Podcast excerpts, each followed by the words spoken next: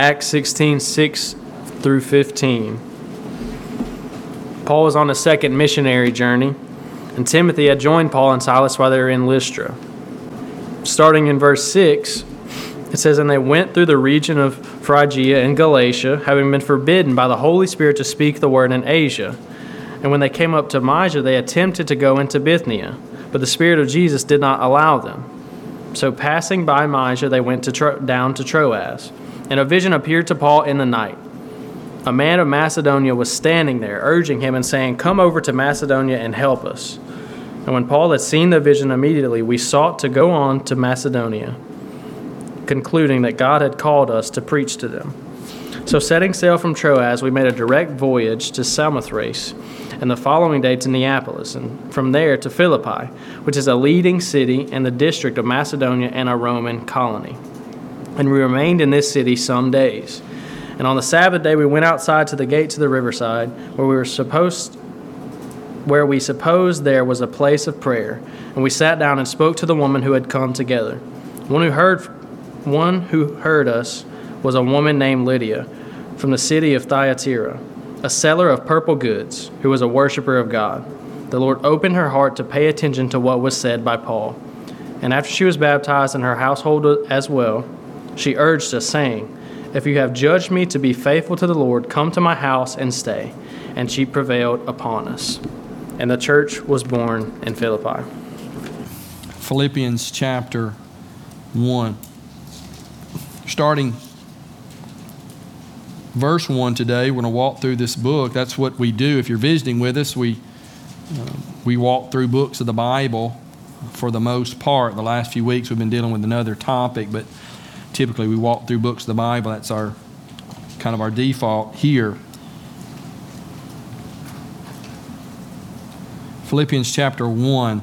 Paul, as Morgan said earlier, started the church at Philippi, and he read for us how Lydia and her household came to faith in Jesus Christ and was baptized, but we didn't read the rest of the story. And the rest of the story goes that there's a, a little slave girl that was set free and she was used to telling fortunes. And when her owners realized that the demons were cast out of her and their fortunes were lost, they turned against Paul and his ministry team, and they were beaten and thrown into prison. That evening, as they were singing hymns praising God, the doors of that jail were open and their shackles were loose. They then had an opportunity to share the gospel with a Philippian jailer, and he too came to faith in Christ along with his household. And that was the first church started in Europe. Paul visited Philippi again on his third missionary journey. Started the church on his second missionary journey. On his third missionary journey, he visited that church briefly, which was his habit. And now he writes this letter to the Philippian church from a Roman prison. And from that Roman prison, he'd also written letters to the Ephesian believers, to the Colossians, and then also to Philemon. It had been, those had been delivered by Tychicus, as their destinations were near one another. But this letter was delivered by Epaphroditus. Epaphroditus had come to Rome to deliver some money to Paul from the church at Philippi, and during that time, he became ill, so his, this letter was delayed a, a bit. But that's kind of the story of how the, the church started and, and the conditions surrounding the church. Let's talk about that for a second. If you're taking notes, it, it's be good. I, I encourage people to take notes because you're, you're liable to learn something. And you're, if you're a believer now, you're going to be a believer until you die. And for some of you, that might be some years. And so you may have an opportunity to study this book and to teach this book to someone else. I'd encourage you, I think, just to being a good steward of your time, to take some notes. But what, what's, what's the condition surrounding the church there at Philippi? It was, a, it was a Gentile church. As you read through the letter, and I encourage you to do that if you haven't already, to read through this letter over the next few weeks and months just to kind of get familiar with it. But it was, it was a Gentile church, no Old Testament quotations here, and, and there was no synagogue there. As Paul came to Philippi on, his, on the Sabbath, his habit was to go to the synagogue. Well, there was no synagogue. You had to have 10 Jewish men in order for there to be a synagogue. There's no synagogue there, signifying probably few Jews there. And so he goes to a place of prayer by a river where he meets Lydia. And it's a poor church. They didn't have much, but yet this church is known for its generosity. They have been supporting Paul since the church's inception. There's also persecution taking place there. We know Paul and Silas, they were beaten and imprisoned, and, and, and we'll read as we study that these Philippians were suffering persecution as well. There's also some false teachers that are influencing the church. Paul will address those Judaizers in chapter 3.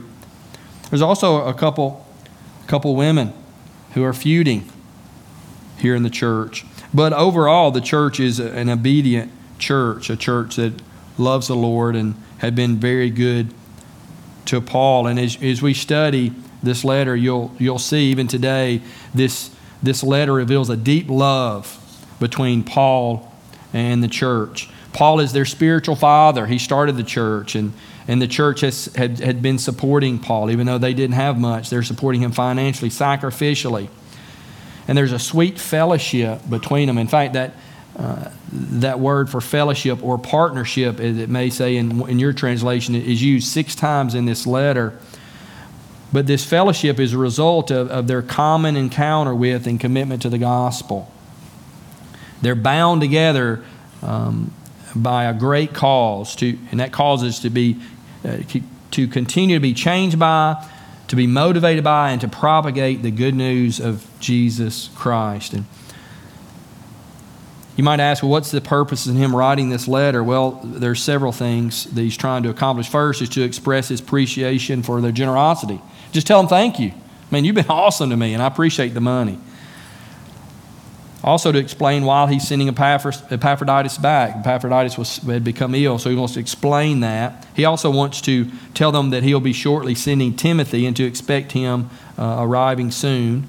Also, just to catch up on how he was doing, because they loved him greatly and he wanted them to know. He also is going to warn them of the, the false teachers that are there, and then he's going to urge them to stand firm and be united with one purpose. And, and sometimes as we're studying these books, some of you ask us, well, Pastor, what are we going to study next? What book are we studying? You think, well, do you just like draw them out of a hat? How do you choose what book you're teaching? Well, a lot of light goes into that. But, but maybe I can say, how can we benefit? How can Beaver Baptist Church benefit from studying Philippians? A couple things. And this is one of the reasons we're studying this book at this particular time. Is we need to learn how to have joy amidst life's difficulties. And some of us are going through difficult times in our life, maybe in our family, maybe with health, but we have several that are going through difficult times, and we need joy. And what we're going to see as we study this book, we see a joyful Paul. He went through great difficulties, yet he had this joy in the Lord. Also, Paul, he's not delighting in the blessings as much as he's delighting in the giver of those blessings. In fact, he says, I count everything else like garbage. Everything in life is like garbage to me compared to just knowing Christ. And that's his goal in life. He just wants to know Jesus, and he points us to Christ. In fact, Christ's name is, is used some 40 times in this, in this short book, in these few chapters. So he's pointing us to Christ, much like we're going to do today. When he finished studying this, this passage, we're going to take the Lord's Supper and we're going to, we're going to be pointed to Jesus. And I think that's always a good thing. So let's read Philippians chapter 1, verses 1 through 11. Paul and Timothy, servants of Christ Jesus, to all the saints in Christ Jesus who are at Philippi and with the overseers and deacons. Grace to you and peace from God our Father and the Lord Jesus Christ. I thank my God in all my remembrance of you, always in every prayer of mine for you, all in prayer of mine for you all, making my prayer with joy, because of your partnership in the gospel from the first day until now and I am sure of this, that he who began a good work in you will bring it to completion at the day of Jesus Christ. It is right for me to feel this way about you all because I hold you in my heart. For you are all partakers with me of grace, both in my imprisonment and in the defense and confirmation of the gospel. For God is my witness how I yearn for you all with the affection of Christ Jesus. And it is my prayer that your love may abound more and more with knowledge and all discernment, so that you may approve what is excellent, and so be pure and blameless for the day of Christ, filled with the fruit of righteousness that comes through Jesus Christ, to the glory and praise of God. Several things, four things I want to point out to you as we move through this text. First thing is the joy of the gospel is not dependent on our circumstances.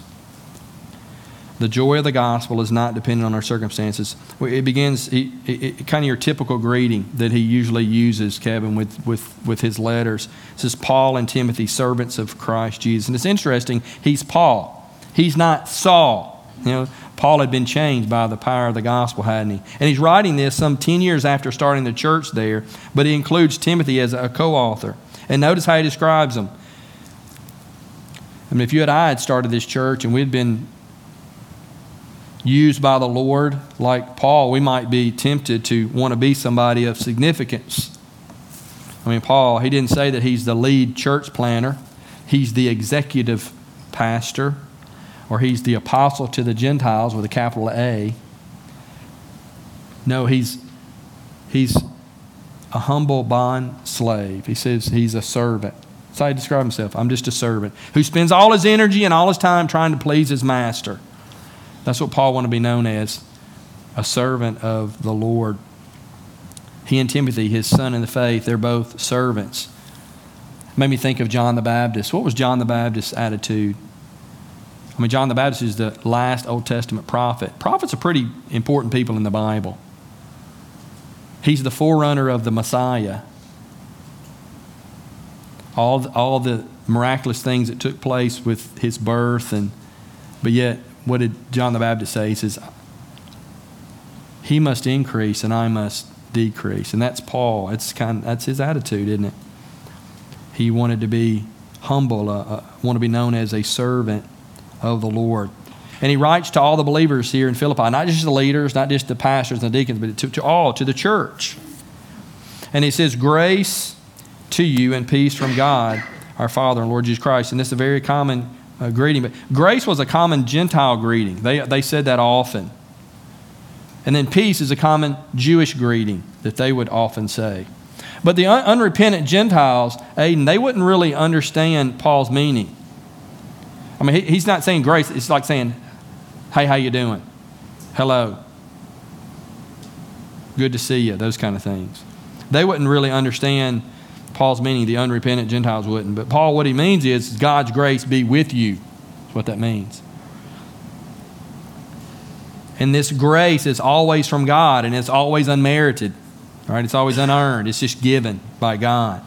So you couple those together, we can say maybe because of what God has done for us in Christ, been gracious, we can have peace. Look at verse 3 he's thankful to God as he remembers the Philippians. It's kind of like every time he thinks about them, he just, he's just thankful. There's this, um, it just leads Paul to, to instinctively give thanks to the Lord when he thinks about the Philippians. And think about that. Thankful people, they're not entitled people. People have thankful hearts, they don't take things for granted.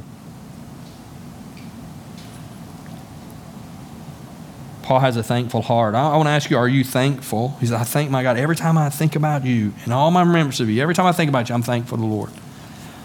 Are you thankful? When you think of certain people, are there certain people that God has put in your life that you're thankful for? When you think of them, do you kind of smile and, and give thanks to the Lord? Or maybe a better question is Are you a person that when others think of you, they give thanks for you? That's probably a better question. Do you live your life in such a way of serving people, treating people so rightly and so sweetly that when they think of you, they give thanks to God for you? I have several that come to my mind right, right now in our church that the Lord uses them in my life and uses them to encourage me and challenge me and help me. And I, I just give thanks to the Lord for them all the time as they come to my attention. Look at verse 4. He's thankful to God, always in every prayer of mine for you all, making my prayer with joy. Now, joy is a theme of the book. It's not the main point of the book, but it's one of the themes there. In fact, if you're reading through the book, I don't know, my, my in my Bible, I mark and write in my Bible a lot, but I, every time I see the word joy or rejoice, I, I put a, a, certain color around it so it kind of sticks out. I would encourage you to do the same. Mark that every time you see joy or rejoice. It's used over and over here. I was thinking about this book, you know, just talking about how can we benefit from it. I think it, I think it's very significant for us today. I was thinking about it in America and in other parts, maybe the Western culture. We're experiencing prosperity and pleasures and leisure like we've never experienced it before. Like I was just thinking, I was talking to someone recently about, they was talking about all the cruises they've been on. You know, when I was growing up, I'm like, who goes on a cruise? Now it's like that's the spring break and fall break. Everybody's cruising and going on things. I've never been on one yet. But we're, we're, we're able to enjoy ourselves and vacation and do all these things just more than we ever have before. But instead of being satisfied and people being happier, it seems that people are less happy and less satisfied than ever before. When we watch the news. And, and I don't have a, a, a, stat for this, but I, I was really interested in like what percentage of our U.S. population is on some type of psychotropic medicine, helping them with depression and anger and anxiety. Yeah, we're, we're less satisfied. We're less healthy. We have less joy, maybe, than we've ever had. I think people are, are grasping for something, right? And all the money, the, the notoriety, the success, the leisure, all the weeks of vacation, they can't fill the void. There's a lacking of, of joy in, in our lives as a, as a culture. But Paul, he's full of it isn't he? And he didn't have everything going for him. In fact, everything from a worldly perspective is going against him. He's in prison. Let me kind of fill you in on what's happened to Paul since the last time um, he saw the Philippians. On his third missionary journey, he saw them. Um, and then he's in Jerusalem. This is a few years before he wrote this letter, and, and you can read this in the book of Acts. But Paul was falsely accused of bringing a Gentile into the temple. That was a no no.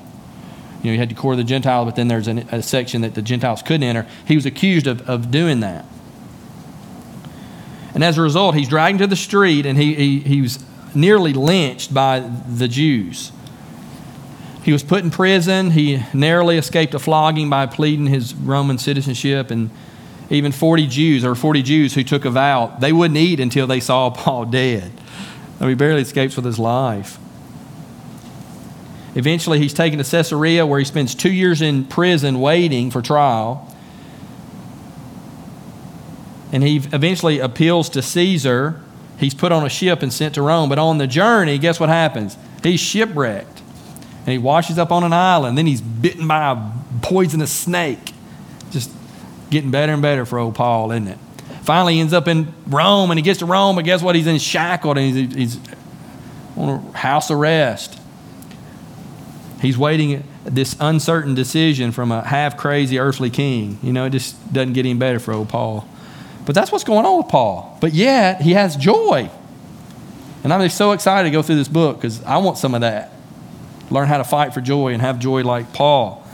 He has that nevertheless attitude. Yeah, all this stuff's going terribly for me from a worldly perspective, but nevertheless, I've got joy in the Lord. So there's the joy of the gospel is not dependent on our circumstances. The second thing I see in this text is the fellowship of the gospel. Is there, there, there's a common experience, a common motivation, a common purpose that Paul and this church have. Look at verse 5. He says, always in my prayer, mine for all of you, making my prayer with joy because of your partnership in the gospel from the first day until now. Now, the first day means when, from the time they became a church. From the time they became a church up until that, that, that moment. But Paul is so thankful for, to God for the Philippians. He has joy, but notice his thankfulness is because of this partnership, this fellowship. Well, what does that mean? Well, I've already mentioned that already. They're, they have something in common, and, and what they have in common is the gospel. I mean, you, you can have a partnership with somebody and you not have anything in common. We talked about this a lot at our church. You can have a partnership with somebody and have nothing in, really in common on the outside. You can be a different ethnic group, different socioeconomic group, different backgrounds, speak a different language, but yet there's something that bonds you together that makes you a partner. Well, Paul and this church, they have the gospel in common. They had all experienced the power of the gospel. Paul on the road to Damascus, he was saved, transformed. Lydia by the riverside on that Sabbath day morning, during a prayer meeting, she was saved. She had an encounter with the gospel. The Philippian jailer, after the earthquake, he had an experience with the gospel. He was confronted with the gospel and he surrendered to the Lord Jesus Christ. They all had this miraculous experience after hearing the gospel. And bound them together. And they're motivated by the gospel. What do they want to do? They've experienced that. They've been set free. And what do they do? They want to see other people set free. They're motivated. They want to share the gospel. This is what the Lord's done for me. I, it's so good. I want, I want everybody to experience it. All right? So they, they partner with Paul. They had this common bond, this common experience. They're motivated. They're doing the same thing. They have the same goal in life to see people saved and God glorified. And so what are they doing? They're partnering with Paul. They're sending him money, even though they don't have anything. They just have peanuts. They're sharing those peanuts with Paul supporting him on his missionary journeys. And what happens when you're bound together, you have something in common. What happens? You find yourself having affection for them.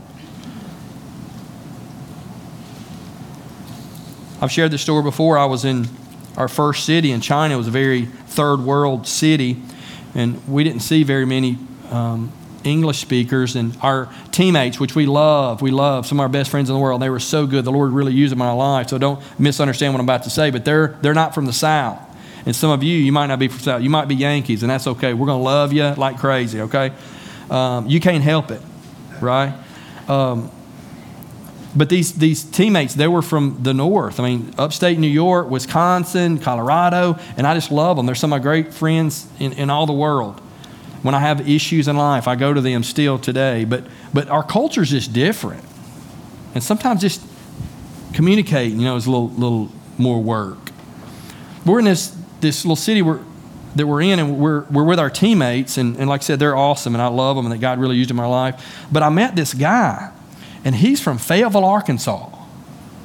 And man, I, I, I said, something, said something to him because where we were, you didn't see very many Caucasian folks. And when you see them, you kind of you kind of you know, because we were one of, you know, four or five foreigners in this little city. And I see this guy, and I go up to him and I said, hey. And he said, hey, or something. I just automatically just connected because he was like, his, his accent is stronger than mine. Now, he's just a southern drawl. And so we got to talking. Well, he's the, the sports writer for the University of Arkansas. Yeah, Suey Pig, right? And we began to talk, and we talked for an hour with my team. I didn't know it, but our teammates are kind of waiting on me. And finally, they're like, Shane, we got to go. And, and I said, oh, I'm. And we, we said goodbyes. He was there actually doing on a, a, mission trip. They were going out to this village out in the sticks to do some ministry. But my, my supervisor, like I said, awesome guy, but he's like, man, it's like you met this long lost family member or something. I said, man, yeah, we just had a good time talking. And uh, we got to talk football. And, and anyway, we just got to talk all things Southern. But what was it? We just had something in common, this Southern culture. And it just, we just, for, uh, you know, an hour, we just kind of bonded, you know. And it doesn't take much to bond us together. We have something in common. But when we have the gospel in common, that, that bonding is even more intense. See, when someone stands up here and they uh, uphold the gospel before your eyes, it creates this, this, uh, this affection of Christ in your heart for them. And that's why we do on Sunday mornings, oftentimes, you know, every few weeks, we do his story, my story. And we, somebody in our church shares their story. And what does that do? When they share their story, you know what it does? It allows you to connect with them a little bit. It allows you to get to know them a little bit, hear the gospel, but also you just kind of bond with them. It's something supernatural happens, I think. When we see another person love the gospel, it raises our affections for them. And, and in fact, I think Paul, he sees those affections we have for our brothers and sisters who love the gospel as the very affection of Christ in us. That's what the gospel does. It just bonds people together with the love of Christ and the purpose of Christ, and it's so sweet. You know, it's like some of us, we just love each other so much. We don't have anything in common other than Jesus. But it's just so, it's just powerful, right? There's a fellowship, there's a partnership, and it's the gospel. Third thing I want us to see from our text this morning, verse 6, the, the continuous work, the continuous work of the gospel. What we call perseverance of the saints. Look at verse 6. So, so Paul is so thankful for the Philippians. He's thankful for their partnership. It gives Paul joy to have them as gospel partners. But it also gives him joy and calls him to be thankful because salvation is God's work. Look at verse 6. It's something some of you, the first many of you have memorized. I'm sure of this, that he who began a good work in you will bring it to completion at the day of Christ Jesus. See, because it's God's work and not our work or the Philippians' work we know that the saints of God will persevere in their faith. Salvation is a, a, work of the sovereign God from start to finish. I mean, think about it. We all have clay feet. That means we're sinners, right? We blow it. We do stupid stuff. We're selfish. We say things we shouldn't. We don't do things we should, right? We're lazy. That's what I mean by clay feet. We just, we fall and fail, right? We disappoint people. And Paul knew that the Philippians, they would be persecuted and they're going to struggle with the effects of false teachers. Knew that these young believers, they're going to battle with old sin. You know, when you're saved and it seems like sometimes you like get over something, but then it comes back to bite you. But then there's new sins that come along that we struggle with, you know, as new relationships come along in your life. So he knew that, that these believers in Philippi, they're going to struggle. But Paul had a confidence that they would persevere in their faith. And what was that confidence? Was it that the Philippians were just really disciplined? You know, they got up at 4:30 and had their quiet time every morning. Is it because they were they loved Paul so much? What was it that gave Paul confidence? It wasn't any of those things. What gave Paul confidence was God. God was Paul's confidence. God's work of salvation in the Philippians was the ground of Paul's confidence that they would be glorified. Eventually, they're going to be like Jesus. Yeah, they look like they're a mess. And some of us, we can look at our lives like that, right? They're just a mess. They love Jesus, but they're just a mess, right? But one day they're going to be like Christ. Ligon Duncan, he, he talks about John Newton and the, the hymn Amazing Grace. And he says, he quotes part of the lyrics Through many dangers, toils, and snares, I have already come. See, you're singing it. Blake's singing it over here, right? Jenny's singing it. Grace has brought me safe thus far. And what's the next line? Yeah, Jenny. She Jenny, don't ever never get into like this hymn, like battle of like knowing the hymns. You'll lose. Because Jenny knows all the hymns, right, and all the words, right. Yeah, grace has brought me safe this far, and now I'll take it from there, right? And now I got it. I'll take it from here. No, it's not now I'll take it from here. Grace has brought me safe thus far, and grace will lead me home. So it's not like God does a little bit and then we got to take it ourselves and, and get, get it done ourselves. No, God's got to do all of it. He's got to save us and then He's got to sanctify us, right? It starts with God and it ends with God. Because if it doesn't end with God, it, it's ended.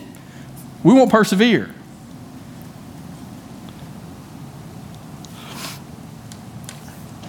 This is what Paul is, is celebrating. He's saying, Look, Philippians, I, I see you and, and I can be joyful even though I know you're going to still sin and struggle and you're going to do things that you shouldn't do and you're going to struggle because the, the enemy, the, the devil's like a roaring lion looking, like, looking for one of you to devour. You're going to struggle at times.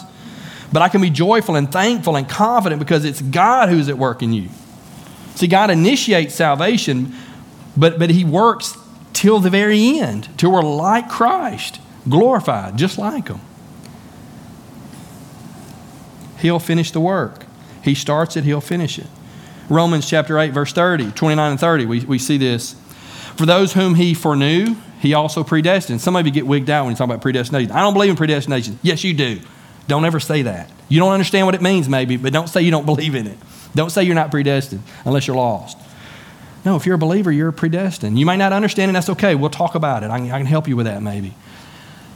For, for, for those whom he foreknew, he predestined to be conformed to the image of his Son, in order that he might be the firstborn among many brothers. Verse 30.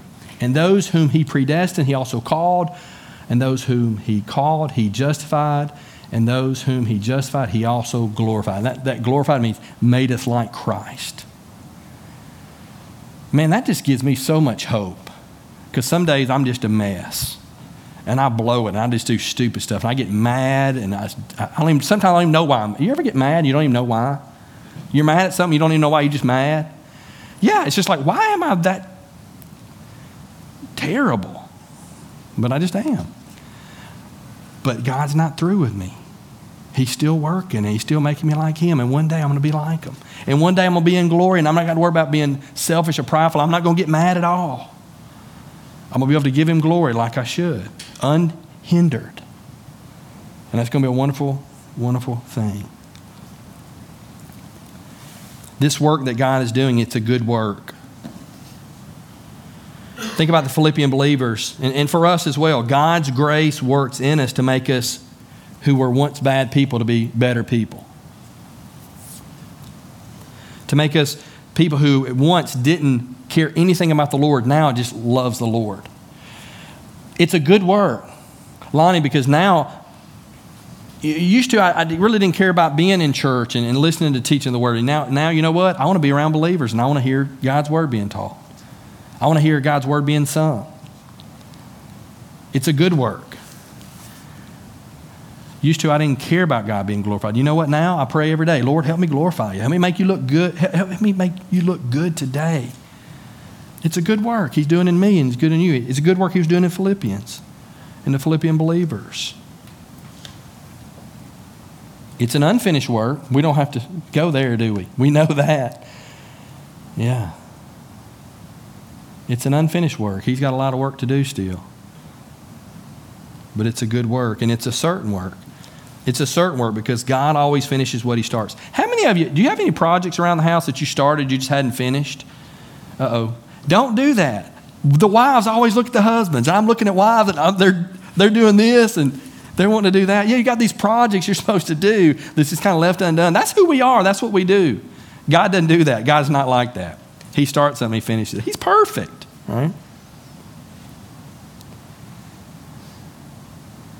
He finishes what he starts. That can be said of us, but it can be said of the Lord. In heaven, you're going to be more happy than you are now. You're going to be more joyful. You're going to be more complete. But you know what? Believer, you'll not be more secure than you are right now. Because the work that God began in you, He's going to finish. Isn't that something? It's a certain work, it's a perfect work.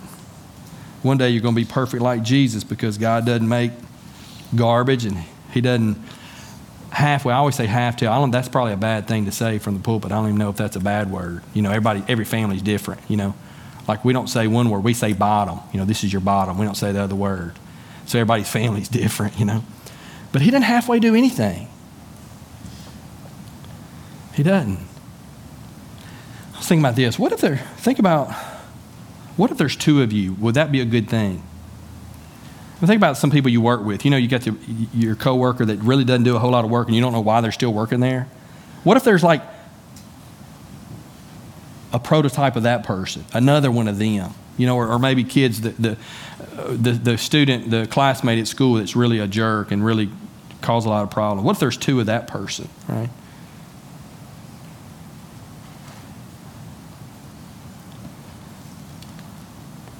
What if there's two of you, would that be a would that be a, a good thing? What if there are more prototypes, replicas of Jesus? Think about that.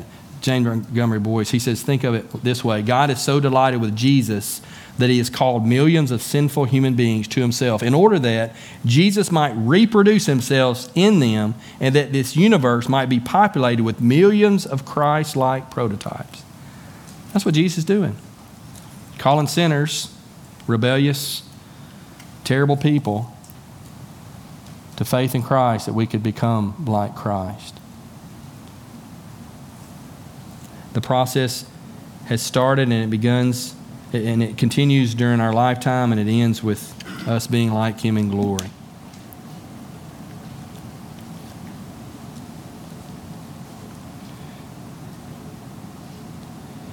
verse 7 and 8 kind of goes with the fellowship, the, the partnership. It is right for me to feel this way about you because I hold you in my heart, for you are all partakers with me of grace, right? Partners. We're, we're, we're, we have fellowship together, both in my imprisonment and the defense and confirmation of the gospel. The Philippians, they were partners with Paul. They were there with him, feeling his pain, helping them. They're going through persecution as well. For God is my witness, how I yearn for you all with the affection of Christ. And look at this prayer. God's going to make us like Jesus, but what's the means to the end? How we're going to become like Jesus? Well, some of it has to do with prayer. Look at verse 9 through 11. And it is my prayer that your love may abound more and more with knowledge and all discernment, so that you may approve what is excellent and, and, and so be pure and blameless for the day of Christ, filled with the fruit of righteousness that comes through Jesus Christ to the glory and praise of God. Here's a prayer. It's this beautiful prayer for the church. And he asks that your love would grow. If the Philippians, who were loving people, needed to grow in love, we probably do need to as well, right? I mean, love God with all your heart, soul, mind, and strength. I mentioned that in our confession time. Love your neighbor as yourself. We need to grow in that, don't we? Yeah, we, we need our love to grow. And then he talks about growth in knowledge. That's the second part of this prayer. Knowledge of what? Knowledge of God, knowledge of the truth. Frank Sheed, he says, A virtuous man may be ignorant, but ignorance is not a virtue. Have you ever heard that before? It would be a strange God who could be loved better by being known less. Listen to this. The love of God is not the same thing as knowledge of God. Love of God is immeasurably more important than the knowledge of God. But if a man loves God, knowing a little about him, he should love God more from knowing more about him. For every new thing known about God is a new reason for loving him. So, what do we do? Kaylee, we read the Bible that's how we know God more. How do we grow in our knowledge of God? We read the study the scriptures. Paul was super passionate that his converts, these Philippians, increase in the knowledge of God. In fact, if you know someone who has a superficial love for God, it's a sure sign that they have a superficial knowledge of God. They go hand in hand prays that they would grow in knowledge, grow in love, grow in knowledge. They go hand in hand. I mean, why do we why do we study the scriptures so we can learn the truth, which results in us loving more, being more loving because God is love, right? 1 Timothy 1 5. The aim of our charge, Paul tells Timothy, is love that issues from a pure heart and a good conscience and a sincere faith. That, the aim of our charge, that's teaching, right? That the, the goal of our instruction, right? How do we gain knowledge? We gain more knowledge so we can love God more. And then lastly, he, he asked that they would grow in discernment, right? Making good decisions, being wise, so that you may approve what is excellent and so be pure and blameless for the day of Christ, becoming more like Jesus. So it's interesting. We have this prayer here. How do we, how do we become more like Jesus? We're, well, God does it. He's going to make us like Christ. It's a done deal. It's just going to take some time. But what's the means to, to an end? God uses the prayers of his people, and Paul's praying that they would grow in knowledge, grow in love, grow in discernment, that to become excellent, to become Christ like. Yeah, the prayer is a means to that end. So, what is the application? Well, I would say we need more joy. You need more joy in your life? I think so. We need more joy. We, we need a nevertheless attitude. Some of us are going through it right now. We need a nevertheless attitude despite our circumstances. We need to have joy. So let's be praying that that would happen. I'm excited about going through this book so we can learn how to fight for joy and have joy and be more joyful. Who are you partnered with? Talked about this partner, this fellowship. Maybe some of you you've been visiting churches. I know some of you have been coming for a while. You need maybe the Lord wants you to lock arms with somebody. Yeah, maybe, maybe it's time that you lock arms with us and you can talk to me about how to do that and, and, and fellowship, have that fellowship and have that partnership where we're saying, yeah, we have a common goal and a common vision and we're going to live our lives together. And, I would say, pray this sweet prayer for one another, asking God to grow our love for Him as we know Him better, that we'll become more like Jesus.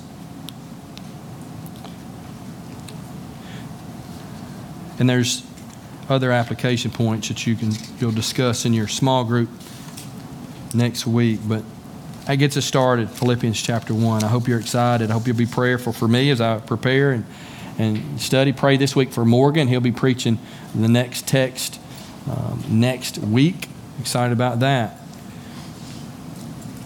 We come to the most important part of our service, I think, and that's the Lord's Supper. Some of you putting your Bibles away, and you can do that. I'm going to read for you. If, if you want to turn, Luke chapter 22.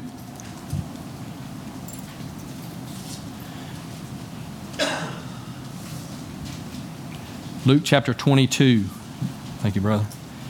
If you're a, a believer, let me tell you, if you're a believer and you've been baptized and um, you want to take the Lord's Supper, we have open communion here at our church, and we'll encourage you to do that. I'll encourage you, if you're not a believer, don't take it. If you have a child and they uh, haven't been baptized, made a profession of faith, I would ask you to wait um, on that. This is for believers. This is for people who've made a profession of faith, who've been baptized, they've made a declaration that they want to follow Jesus, and it's a family meal. And so we want to encourage you to come and be a part of this meal with us. We take the Lord's Supper because it's commanded. We're believers.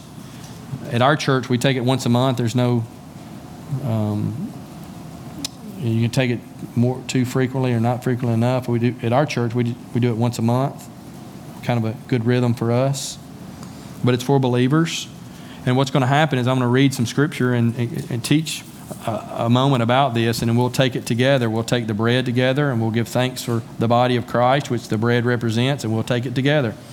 And then we'll take the cup, and we'll give thanks for the blood of Christ, which the juice represents, and we'll take it together after I give thanks. We'll do this all together, okay? If you're visiting with us and you're not sure how we do that, I always, I always, I always feel uncomfortable when I go to church, and then you just kind of have to watch what everybody else is doing.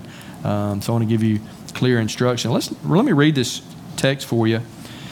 And it's a very solemn time. It's not a time to, to play. We've already had confession time. We sat before the Lord, confess sin. We've examined our hearts, Caleb. And we're sitting a play, talk time, mess around time. This is a serious, very somber, serious moment. And if you're, uh, if you're not serious about it, you need to be. But it's a wonderful time, too. When we leave here, we're going to be encouraged uh, because we're focusing on Christ and His sacrifice for you. Luke chapter 22, verse 7 through 18. Then came the day of unleavened bread on which the Passover lamb had to be sacrificed. So Jesus sent Peter and John, saying, Go and prepare the Passover for us that we may eat it.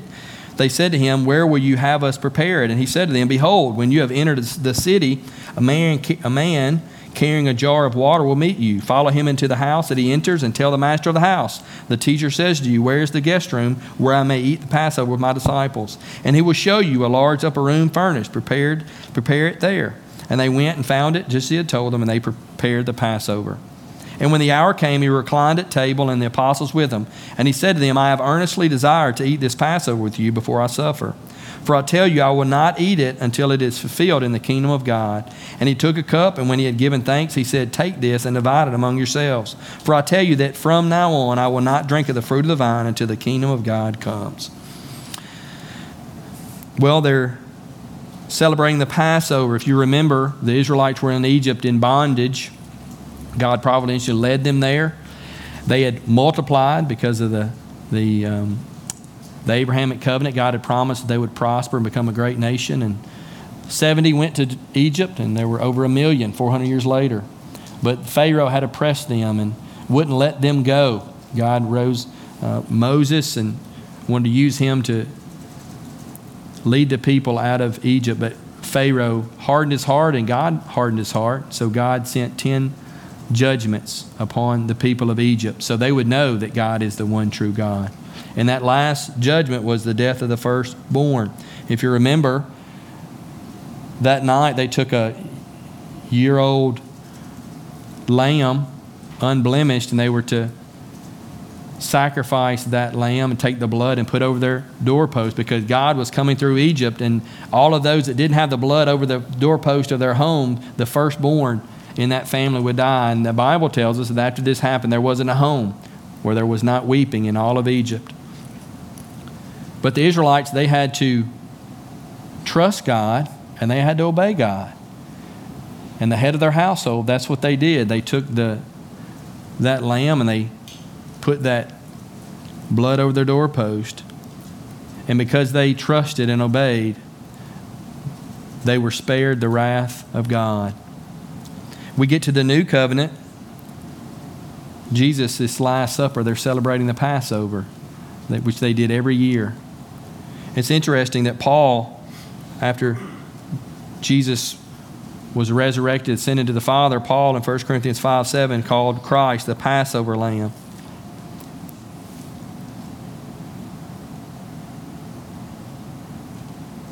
That Passover lamb that was slain in Egypt is just pointing us, directing us towards the, the true Passover lamb who would come and die for the sins of man. And because his body was broken and his blood was shed, we too can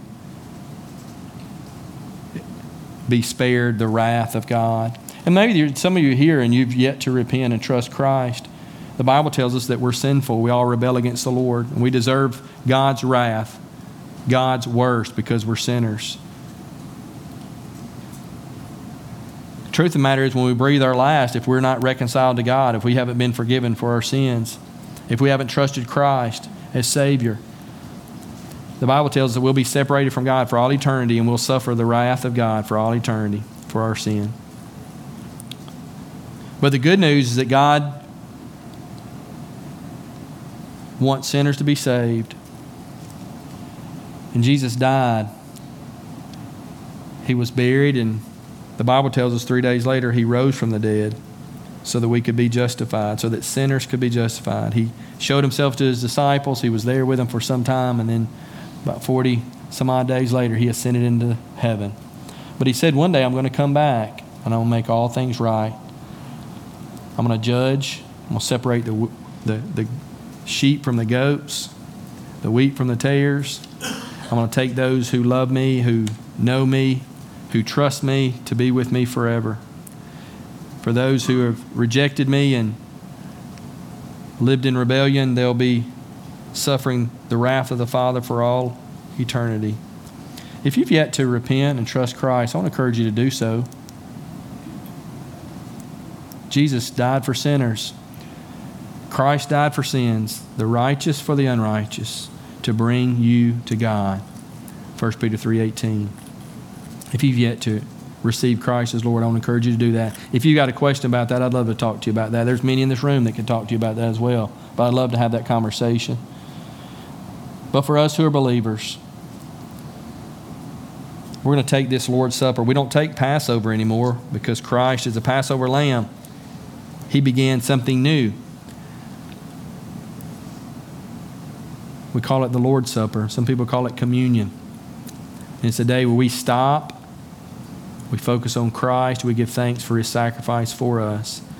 And if you have this cup and that this bread, you're saying that you've trusted Christ's work on the cross as your own. And today we celebrate and give thanks for what he's done in your life.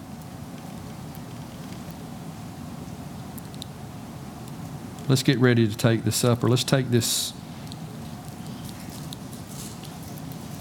Let's take this bread.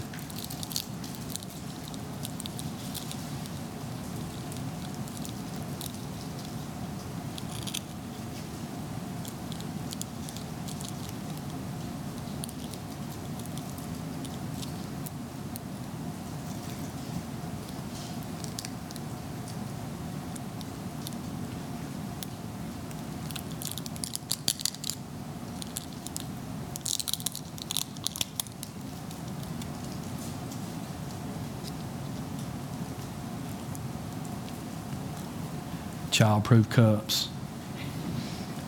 Took me a while. Yeah, somebody may have to help you. I thought you were pulling a prank on me or something, brother. You gave me one of them dummy cups.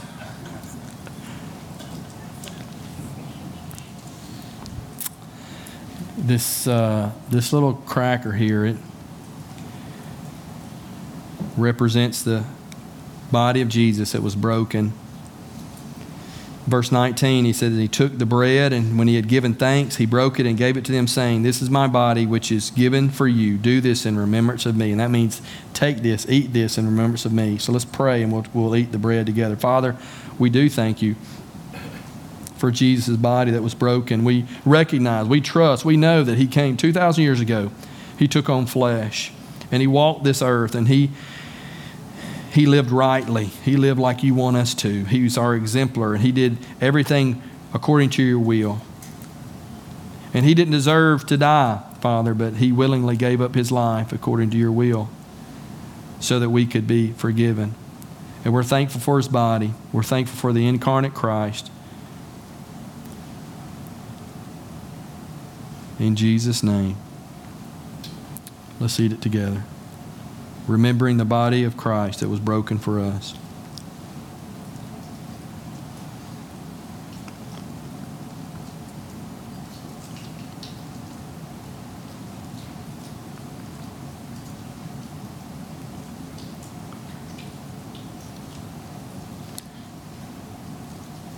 Now let's take the cup.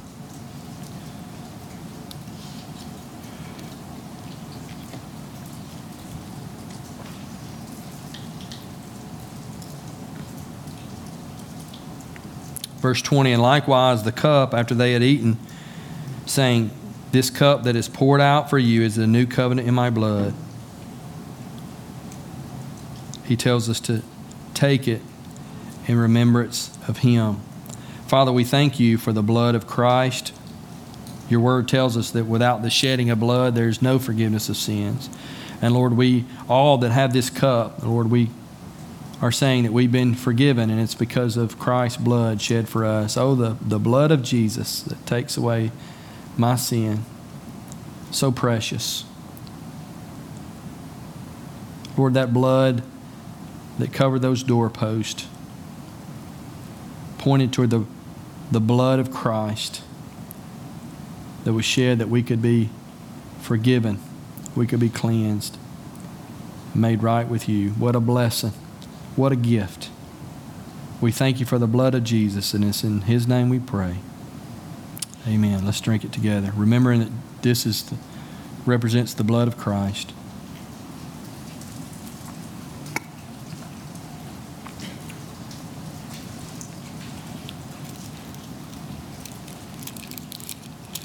Today is going to be a good day for you if you have children that are here who are not able to take the Lord's Supper. It's a good day for you to talk to them about what Christ has done for you.